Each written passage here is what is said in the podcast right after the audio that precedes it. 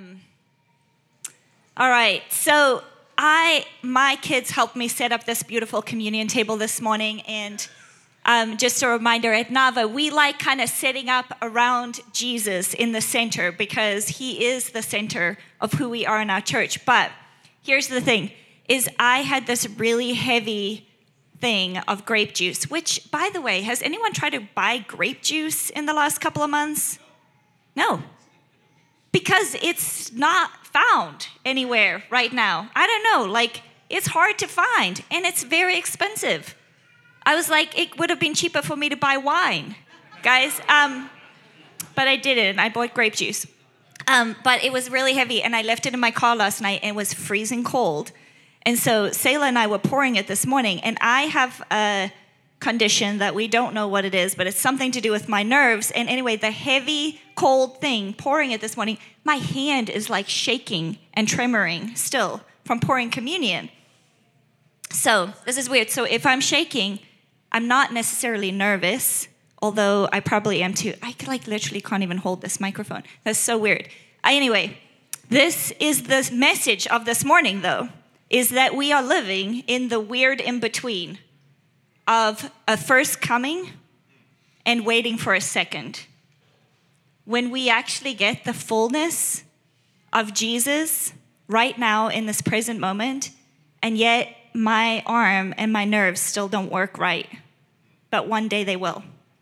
Right? Okay, so we're in the gospel. And we are doing this thing called following Jesus. If you're new today and you're like, what are these people on and why are they saying all these written prayers? This is an old way that the church has prayed for hundreds of years that we recite prayers because it helps us learn the truth and the elements of the gospel and the word of God. So that's why we do it. We're not trying to like chant different weird things. It's all straight from scripture, I assure you. We can show you exactly where it is in the Bible. We're not making anything up. We're just trying to learn in a culture when there's so many things that change all the time that there's something consistent we can keep coming back to and build our lives on.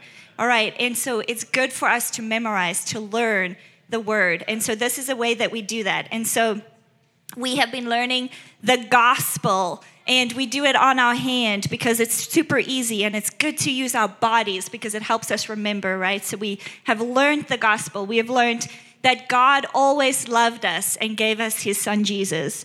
He lived the life we couldn't live. He died the death we should have died for sin. And last week we learned God raised and seated him as Lord. Hallelujah. Yes, we don't have someone, uh, we don't have a God who just lived and then died. We have a God who was raised again. Resurrected Jesus is alive right now in a resurrected body. And he is sitting on a throne and he is ruling and reigning over the cosmos, right? This is the what we believe. Guys, this is the gospel. And then today we are hitting the pinky, which, guys, I don't know. I can't do the fingers and hold them all up at the same time. I don't know. Does anyone else have a hard time with that?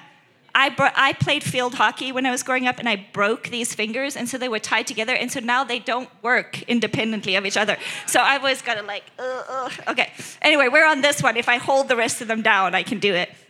He is coming again to restore all things. This is the part of the gospel that we haven't actually fully experienced yet. The others have happened, this one hasn't.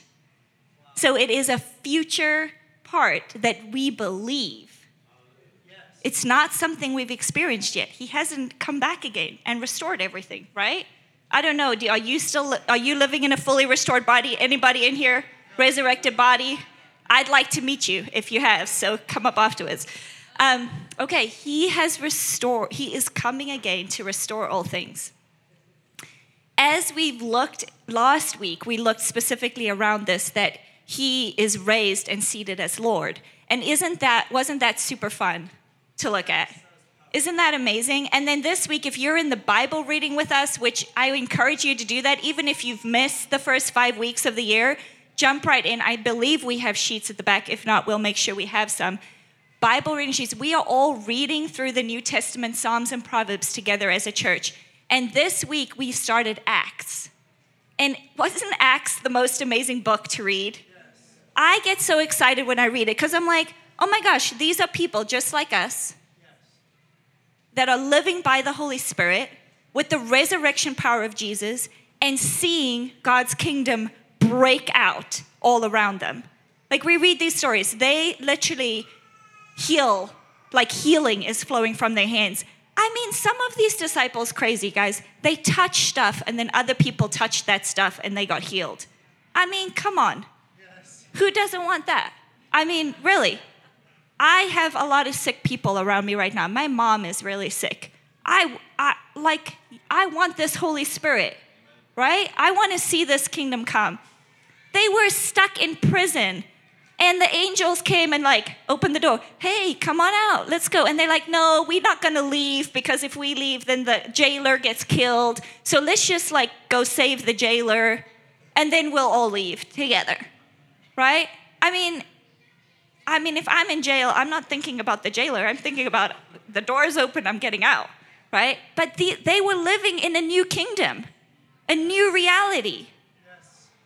They were living with Jesus' life flowing out of them and breaking into everything around them. They were seeing food multiplied. They were seeing people set free from demonic oppression. They were seeing people healed. They were seeing people raised from the dead. Right? They're living this most exciting life full of the presence of Jesus. And yet, in the middle of that, Peter tells us in Acts 3 18 to 24, he says, But what God foretold by the mouth of all the prophets, that his Christ would suffer, has been fulfilled. Repent, therefore, and turn back, that your sins may be blotted out, that times of refreshing may come from the presence of the Lord. This word refreshing can also be translated as renewal we start seeing this, this has already happened. He says, what all the prophets spoke all this time has already happened. Here it is Jesus. He suffered, he died, he was raised again, so that refreshing could come or renewal could come to the world. The kingdom, through Jesus' first coming, has brought renewal. We can live in the new creation, renewal space of Jesus. So they live in this renewal. But then he says, and that he may send the Christ appointed for you, Jesus, whom heaven must receive until the time for restoring all things, about which God spoke by the mouth of his holy prophets long ago. So we see here the two things that were prophesied. One, we know from the story, is that God created a garden that was beautiful and amazing and incredible. The most beautiful thing about that garden is that man or women, I would say mankind, could fellowship with God unhindered. Heaven and earth was one in the garden sin and destruction through disobedience comes in to that garden and brings death. And now humankind is separated from God. And the prophets come one after the other and they say, I know you can't do it, but the dream of God is still alive. The dream of God is still alive. And that dream is coming through the Son of God who lived the life we couldn't live died the death we couldn't die, uh, couldn't die or should have died, and then he was raised again. And so Jesus is the fulfillment of the longing of God to be with us again. For that kingdom of heaven that was one with the earth in the garden to come back again, right? And the crazy thing about it is it collides into the kingdom of this earth with Jesus right? It comes in, and now we have two kingdoms with, after the first coming of Jesus. We have this kingdom of darkness that's still here, sin is still here, death is still here, destruction is still here, decay is still here. But there is another kingdom now that is colliding and crashing into that the whole time. That kingdom is inside of us, and everywhere we go, that kingdom comes with us and breaks in to this darkness and brokenness around us through the Holy Spirit. So we have these kingdoms at war, but now there's renewal coming through that new kingdom, right? But then this promises us that there is another thing coming, another beautiful thing at its appointed time. Jesus is coming again. And this time, the kingdom is coming to stay. And then there will only be one kingdom, and that will be the kingdom of our Lord. And he will come and restore everything, full restoration of everything that is broken, every single thing that is broken. I've been so fascinated by the early church because when I read Acts, we kind of read over some of the sentences really quickly and we remember the really awesome stuff, but they were under a lot of pressure. They lived in a time that most of us wouldn't survive in. Right? We have a pretty pretty good life here in America. they lived in a time when there was an empire that said it was cool if you wanted to worship anyone else, but you had to worship the Caesar, the man at the top. And if you couldn't say Caesar is Lord, then you were done for. Like you would, like killed. And not nice deaths, like gruesome, horrible, torturous deaths. And so, this early church, when they're proclaiming Jesus is Lord, they are actually bringing Jesus' kingdom up against the power of the kingdom of darkness, the empire that they were living in. They were living behind closed doors most of the time. They were a persecuted church. They were pushed out of cities. They were stoned. They were beaten. They were told that if you will renounce Jesus, you can live, but if you don't, you can't many of them, by saying Jesus is Lord, were pushed out of their families. They lost their family, which was a huge part of their structure in that day, was the family culture, the family structure. So they were alone. They gave up a lot to follow Jesus. And many of them were, had met Jesus, had, had become followers of Jesus through the testimony of those who had actually been with Jesus. Isn't this amazing? Like, the disciples were still alive at this time. They were telling the stories of Jesus as firsthand accounts. Wouldn't you have loved to be part of that church? I do until I start reading the stories, and then I'm like, ooh, I don't know if I would have wanted to live like that, right? But they hearing the stories, they testifying to the goodness. They have people with them that says, I was with Jesus when he said this. Like I'm telling you what Jesus said. This is like such a beautiful time to be living in.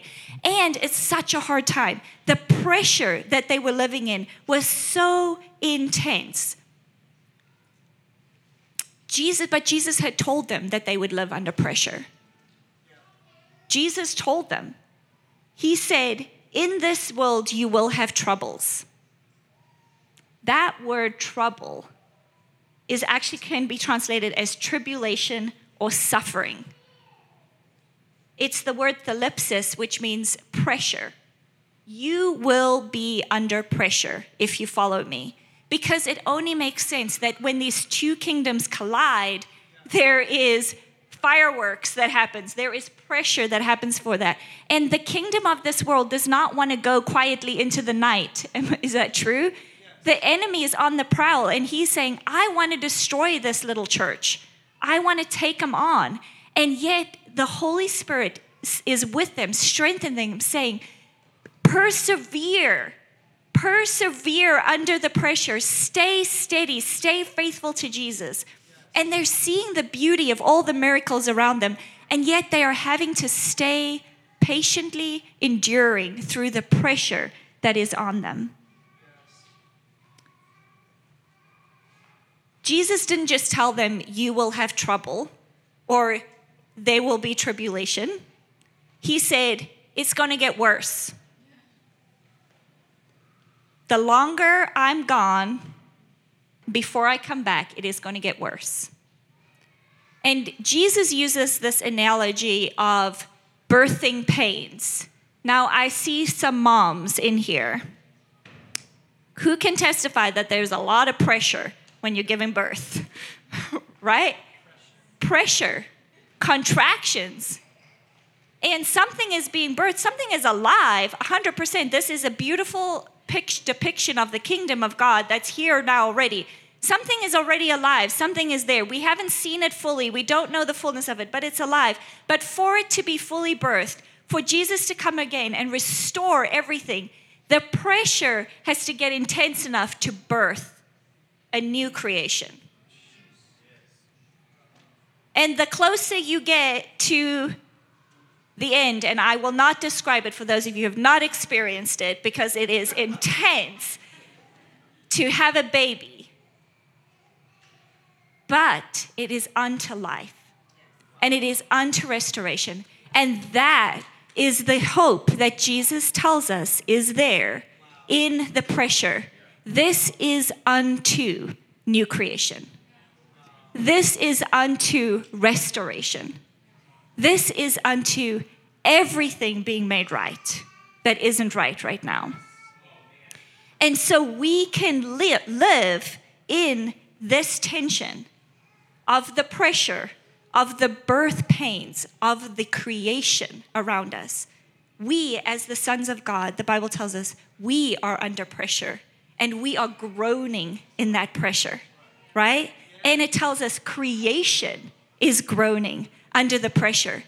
And ultimately, the promise is that as the sons and daughters of God come under that pressure, and the earth around us, and haven't we seen the earth under pressure in the last few years? As those groans become together, they will come into the birth of a new creation, a new heaven, and a new earth in Jesus. And so we get to live in this hope the apostles, under the inspiration of the Holy Spirit, because let's be honest, they lived like Jesus lived, full of the Spirit, helped the early church live through this collision and pressure. They told people to stay true to Jesus, to stay true to his teachings, despite the challenges and persecutions around them the church needed to understand that the kingdom of Jesus came declaring both the present reality and the fulfillment of one day reality of Jesus' coming. Jesus, when he came the first time, inaugurated, he started the kingdom of God here on earth. But only in his return will he complete it. The kingdom, therefore, and the reality they lived in and we still live in is a now and a not yet reality. The church and us, we have to learn to live in this tension. The letters to the early church, when we read through them, are all full of encouragement to be ready, to be on watch, to wait, to live in light of Jesus' return, to shine like stars in a twisted and corrupt world.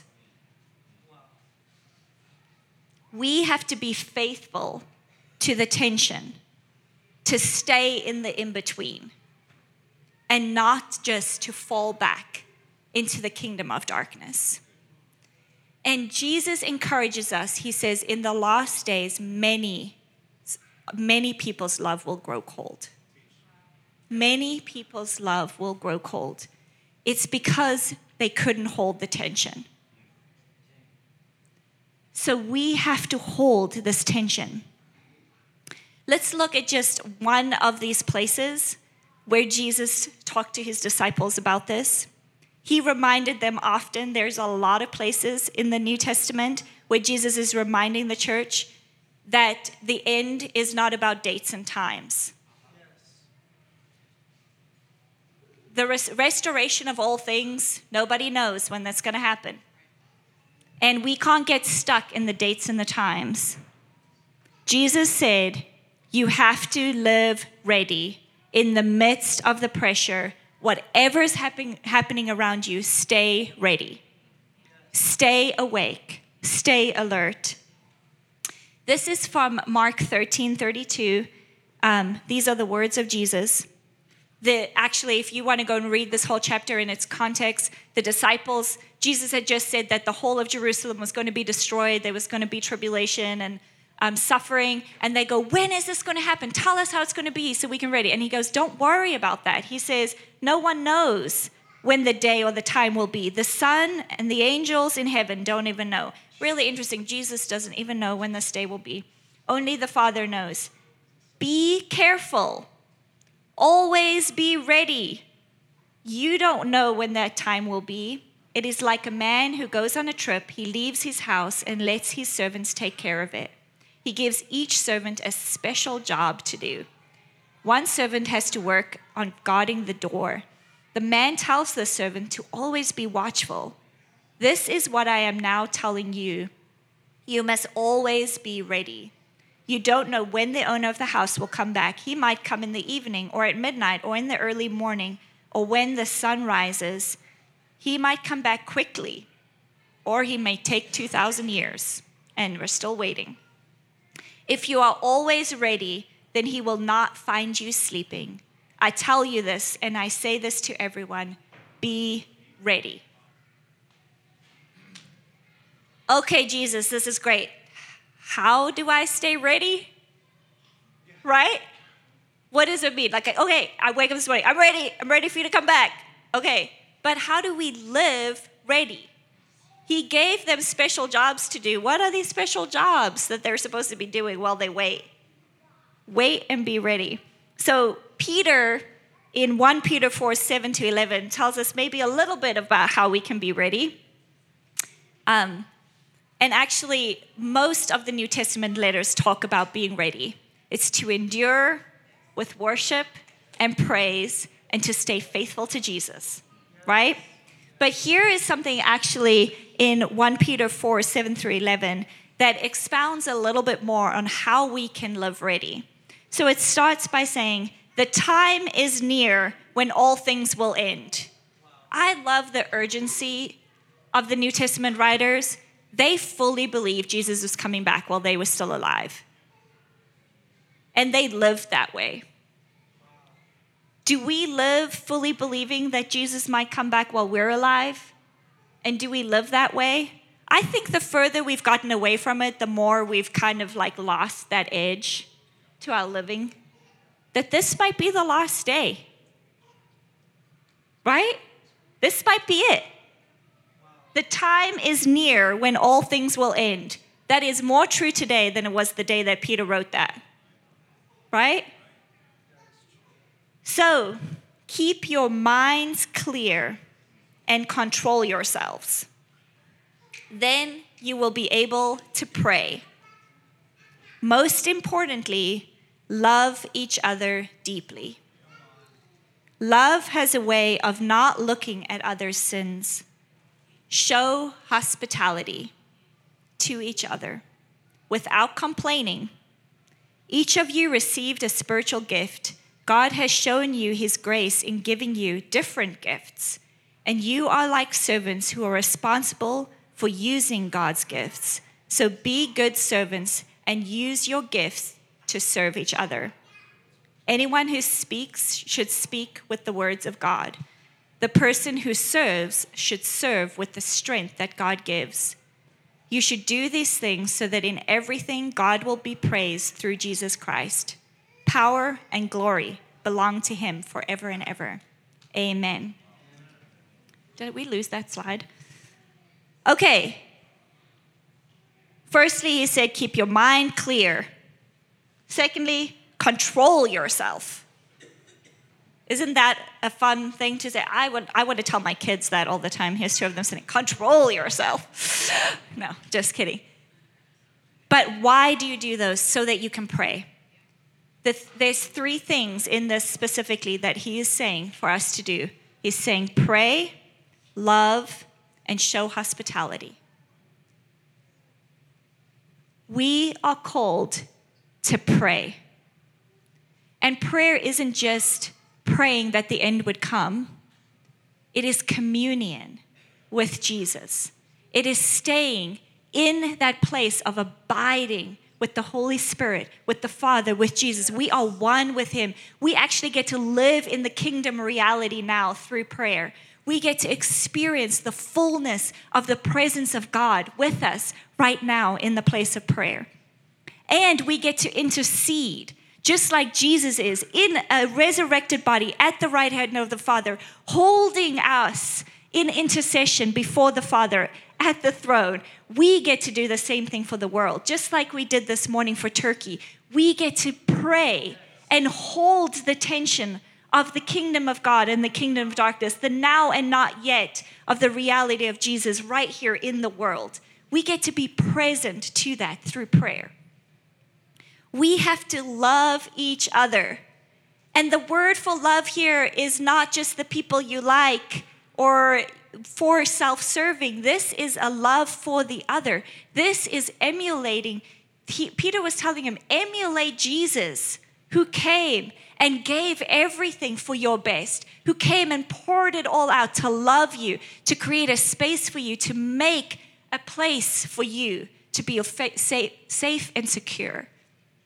And so, love ushers in the kingdom. This is not a love that lords it over others, it's a love that comes to serve and have the best for those around us. We have this little song that helps us remember love in our family, and it says, L O V E, L O V E, love, love, love. I want the best for you. Hoo hoo, right? But love here in a world where everything is about loving yourself, Jesus tells his followers, and Peter reminds them love one another. Love one another. And then lastly, he says, show hospitality. And this word hospitality has been watered down in our current age and day. You know, hospitality is a Pinterest perfect invitation to your friends to come and have something fun at your house, right? Or the hospitality industry, it's like where you go and relax and have a good time. But hospitality here, and this actual translation of it, is for um, the love of the enemy. This is a missional hospitality. It's to create a space for someone that is different to you, that is not like you, that is maybe even your enemy, and to make a safe space for them. The root word that made the words for hospital in the English language and hostile in the English language are from this word.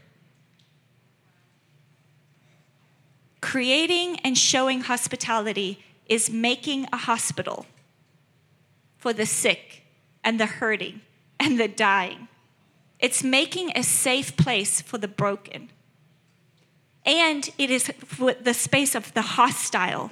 Allow the hostile in your midst. Let the person who is the most unlike you, the most different, the person that you like the least, make a beautiful space for them. That is the church. And aren't these three words interesting because this is what we say as Nava we are the church, a prayerful family that shows love and on mission, hospitality to those around us. That is what mission is, guys. All that mission is is hospitality. Welcome into the home of God. and it's a home for you if you're broken and dying and sick. And it is a home for you if you are so unlike everything that I am. Because that is the dream of God. Because that is the that is the beauty of what the early church was seeing in these days. They were free and slave together in the church. They were Jews and Gentiles together in the church. This was a hospitable culture, guys, but only within your own nationality. For them to have church meetings and friendships and relationships and love those that were so unlike them, to love the tax collector and to love the prostitute and to love the slave and to love the Gentile and to love those. There was a whole contingent from North Africa that was in there. Thomas went all the way to India to love on people that was un, like so different from him, right? They were showing hospitality to the culture around them. And they were saying, This is not just so we can all have a nice time together. This is so the kingdom of God could go forth in this world and show what the kingdom one day will look like. Every tongue, every tribe, every person before the throne as part of the family of God where we are in full enjoyment and communion with Him. So, all that Peter was telling them was show the earth what heaven looks like. That is how you live ready. Bring the kingdom to the now and live in it together. And then Jesus' promise to us is that that will not be easy and that there will be a lot of pressure on that. And didn't that early church experience it? Everyone, we hear the stories that early church history tells us of, man, these guys, the, the disciples were beheaded and crucified and hung. I mean, James, the, the brother of Jesus, was pushed off the top of the temple and then clubbed to death. Guys, this is like major pressure. And we can't even live ready without any of this pressure around us. I mean, there's some, believe me, but there's not that type of pressure. But we get to live now, bringing that kingdom in here, no matter what this kingdom does. And how did they do that? How did they live like that? Well, as the people that had walked with Jesus, who had heard the actual words of Jesus say, I'm coming back just, you'll see me coming back just as I left. Now, they thought that meant their eyes would see him coming back, but it didn't, because obviously we're still here and they're not. As they started dying, the early church started really flagging and getting discouraged. They were being pushed to the outskirts of the, of the empire, they were being persecuted. There wasn't a, a lot of many, many people left um, but they started focusing on the second coming of Jesus as something that they could pull into reality now. And I think it's really beautiful. And you guys have probably heard this word that there, there is a word that the early church prayed. They prayed it as a prayer and as a statement. And it is the word Maranatha. And Maranatha um, can mean three different things. And it's really weird because a lot of scholars argue about what it actually means and which one of these it means. Well, the reality is, is it probably means all of them because they were living in the tension of the past, the present, and the future in Jesus' coming. And we know this is a prayer that they prayed because they actually used this word even when the church went into different cultures with different languages. They continued to use this Aramaic word, just like we use a Hebrew word all the time in amen, right? Like we use that word when we pray amen. That's not one of our words. They used this prayer, Maranatha, in the same way. And Maranatha can mean, Our Lord has come it's a statement, a declaration. Jesus has come. And they were living in the very real space of that. Jesus has come, Maranatha. And so they said it to each other as a statement. All of our dreams have been fulfilled in Jesus. Jesus has come, right? Then they used it as a prayer of supplication in the moment. They were faced with brokenness and they were faced with pain. The people they loved were dying even the very places where they had, the people they had seen raised from the dead, then died again. The healings that they'd seen, the sin came back and overtook, and somebody actually died, and the body decayed, right? Like those people that were raised, have been raised from the dead, aren't still alive. Eventually, death still has power in this world right? And decay still comes. And so, whenever they came up against the present day reality of the brokenness of the world, they prayed, Maranatha. Come, Jesus, right now into this situation and bring renewal. Bring renewal. Make something new again. And then they used it as a prayer to call forth the future of Jesus coming again, which was, Oh Lord, come. It was a cry of their hearts. In the middle of something that was a world that was broken, they kept saying, Oh Lord, come. We dream of the day that you come and restore everything, that you bring your presence right back into the present moment. And so, this prayer of Maranatha in the Aramaic is the, real, is the prayer that they pray to hold them in the space. And didn't Jesus teach us to pray this way too? The, the Lord's Prayer that we pray all the time. We pray, like, let your kingdom come on earth as it is in heaven right now. Like we praying that present moment, kingdom come. And then we also pray, save us from evil. right? Like preserve our lives from the evil of this world that's right here. And then we say, but yours is the kingdom and the glory forever and evermore. And we proclaim the future, right? And so in the very Lord's Prayer, we're even praying the same thing as Maranatha. We hold, and this one word holds this past, present, and future tension together. And so this was the hope of the early church. And when John, the last disciple that was left, He's the last one left. Everyone else has been killed. He's sent to this island of Patmos as a prisoner. This isn't like when we hear, like, oh, John's hanging out on an island. It's like he's not in Bermuda, you know, uh, catching a tan. He's uh, in prison on an island in isolation. And they put him there far away because they didn't want him to interact with the church anymore. They like separated him from the church. And so while he's there, John gets this vision called the revelation.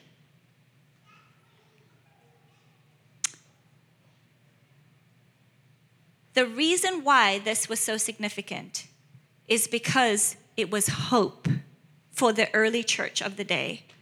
We read it now and we try figure out all its things. That's not the point of the book.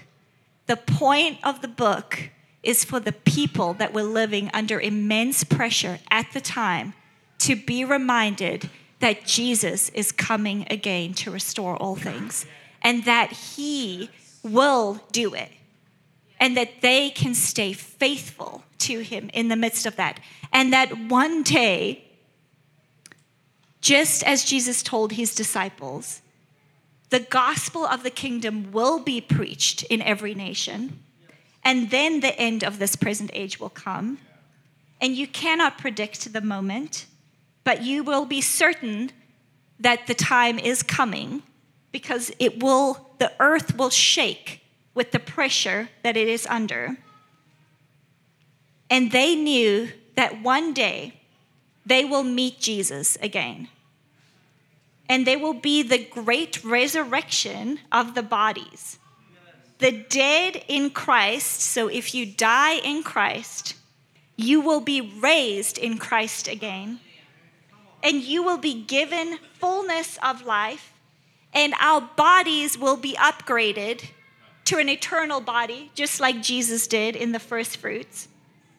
Because Jesus' victory will finally swallow up death once and for all, and mortality will be swapped for immortality. And they lived knowing that the reward of their faithfulness would be that they would get a resurrected body like Jesus and get to live with him forever. That was the vision that John gave them the revealing of Jesus.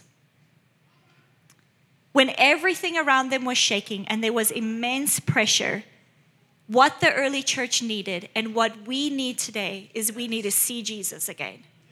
We need a new revelation of Jesus. We need to be reminded of what he's done in the gospel and who he is. And then we need to see him as he's coming again. We need to be called up higher. We need to be moved by the beauty of Jesus again. Not many of you people know this, but quietly in the background, Adam has been writing a book that I am very proud of. And we got the final edited copy this week, the edited copy. So Adam's been writing with his friend Alan in Ireland. They've been writing a book about the God story. And I want to read right now as we come to a close here the, one of the last parts of their book because I think it's so well, well done. But I want to read it as a prayer for us. I want us to close our eyes and actually imagine this. This was what the early church imagined. When they read the, the book of Revelation, they were not afraid. It brought them hope because they got to see Jesus again. And we need this hope. When we see Turkey and we hear these stories from Syria and we think about Ukraine and Bangladesh, where there are just people living in squalor, and we go to South Africa next week and we are encountered by the pain and the brokenness of the world, we need a vision of Jesus again. And when we walk into our workplace and people are just broken and in need of Jesus, we need to see Jesus again. And when our bodies suffer in pain, and when the people we love die, and when everything around us is in decay, we need to see Jesus again. And we need to bring the beauty of Jesus as best as we can in with our lives, the kingdom breaking in right now. And we also need to hold hope that one day all of this will be restored. Everything will be restored again. So let's just close our eyes and receive these words. Revelation, in its unique style, connects the past, the present, and the future together in Jesus. He is the Alpha and the Omega, the beginning and the end. In doing so, it's the perfect conclusion to the story of God. John brought rich images and themes of previous chapters of the God story together in a tapestry of tremendous encouragement to the early church in their context. But in the final chapters of this book, Jesus will give John a wondrous vision of the future, which will connect the church across all ages together in its glorious destiny. Revelation 21 1 through 5. Then I saw a new heaven and a new earth, for the first heaven and the first earth had passed away, and there was no longer any sea. I saw the holy city, the new Jerusalem, coming down out of heaven from God, prepared as a bride, beautifully dressed for her husband. And I heard a loud voice from the throne saying, Look, God's dwelling place is now among the people and he will dwell with them. They will be his people, and God himself will be with them and be their God. He will wipe away every tear from their eyes. There will be no more death, or mourning, or crying, or pain, for the old order of things has passed away.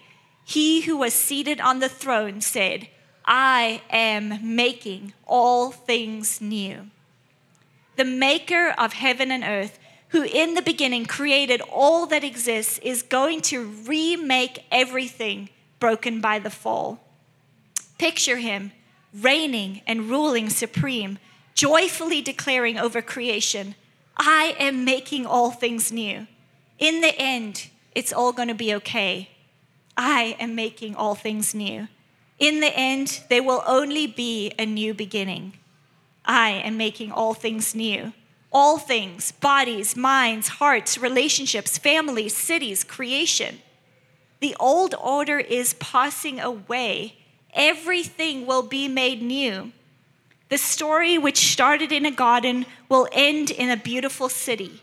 Creation, marred by sin, will be reborn in a new heaven and a new earth. God's dream for the borders of Eden to extend throughout the world will come to pass. The glory of God will cover the earth as the waters cover the sea. He is making all things new. There will be no more suffering. There will be no more pain. Death will find its grave. The pressure will end. Tears will be dried up. Sorrow will be no more. Sickness will be eliminated. Injustice will end. Satan will be completely vanquished. Heaven will be married to earth.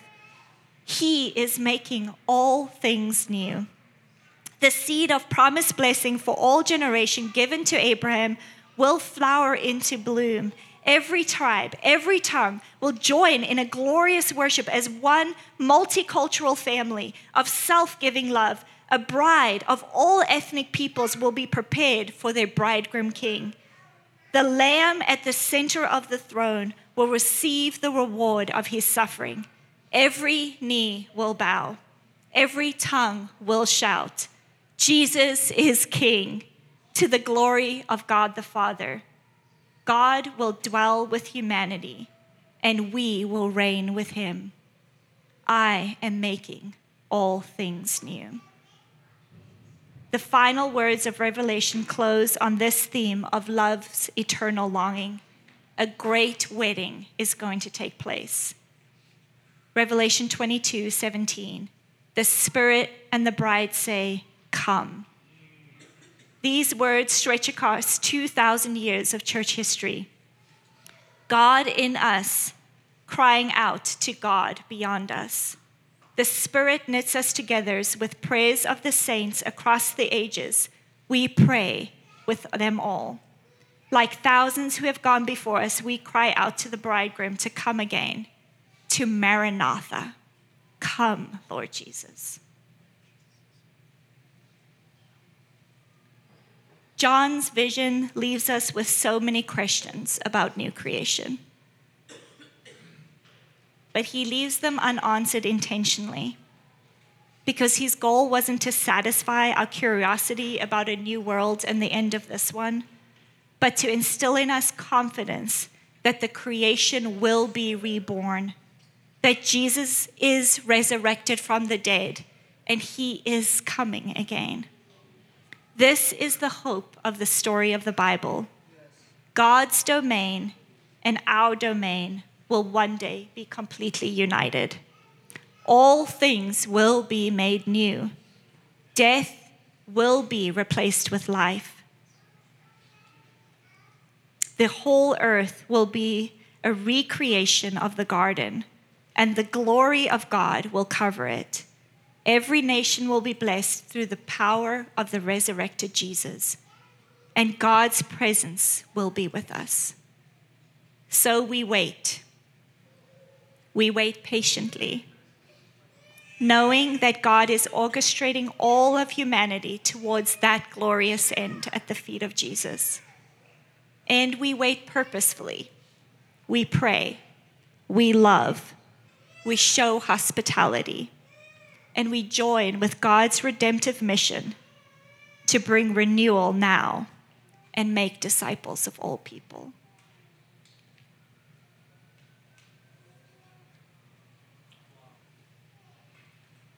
Paul tells us in 1 Corinthians 11:26 that as often as we eat from this bread and drink from this cup, we proclaim the Lord's death until his coming again.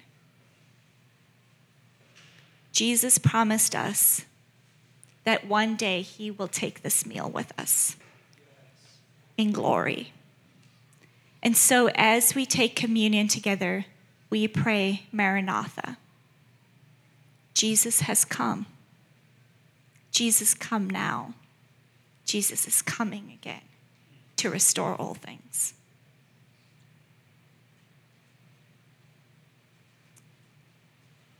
I'd like to, um, as we take communion now together, but I'd like to encourage you this week. The early church did a practice when they prayed, which I think is really beautiful, is that they faced east when they pray Maranatha. East is in that direction, if you're wondering, in this room. But The reason they did that is because, like the start of a new day, it starts in darkness, doesn't it? Midnight is dark, the sun hasn't risen yet, but it is a new day. And we pray facing east, believing that Jesus is coming again and that we will see the fullness of that coming. And so we pray, Maranatha, come, Lord Jesus, facing east. The Garden of Eden was also in the east, and so we're praying for the return of paradise, for the fullness of the kingdom of God to come now in our midst. And as we take communion today, I'd love for us to just take it together as the church of God, praying Maranatha. And I want us to say to each other, This is where I want Jesus' resurrection power right now in my life. We can have his coming now as much as we can have it then. Yes, the fullness then. But let's pray. Where are we praying Maranatha right now in our midst? Where are we believing? Like we're believing Maranatha, Jesus come to the people in Turkey and Syria, right? We were praying, Maranatha, come. Where in our lives right now are we praying, Jesus, come? Fill this place right now with your power, your reign and rule and knowing that one day we will see that in its fullness. So, if you want to just get into little groups, grab some bread and communion. We're going to take communion together. Um, just for those that are gluten free, this little these little crackers are gluten free. Woo! Almost spilt all of that. Um, all right, so Holy Spirit, thank you that you testify to our spirits that we are loved.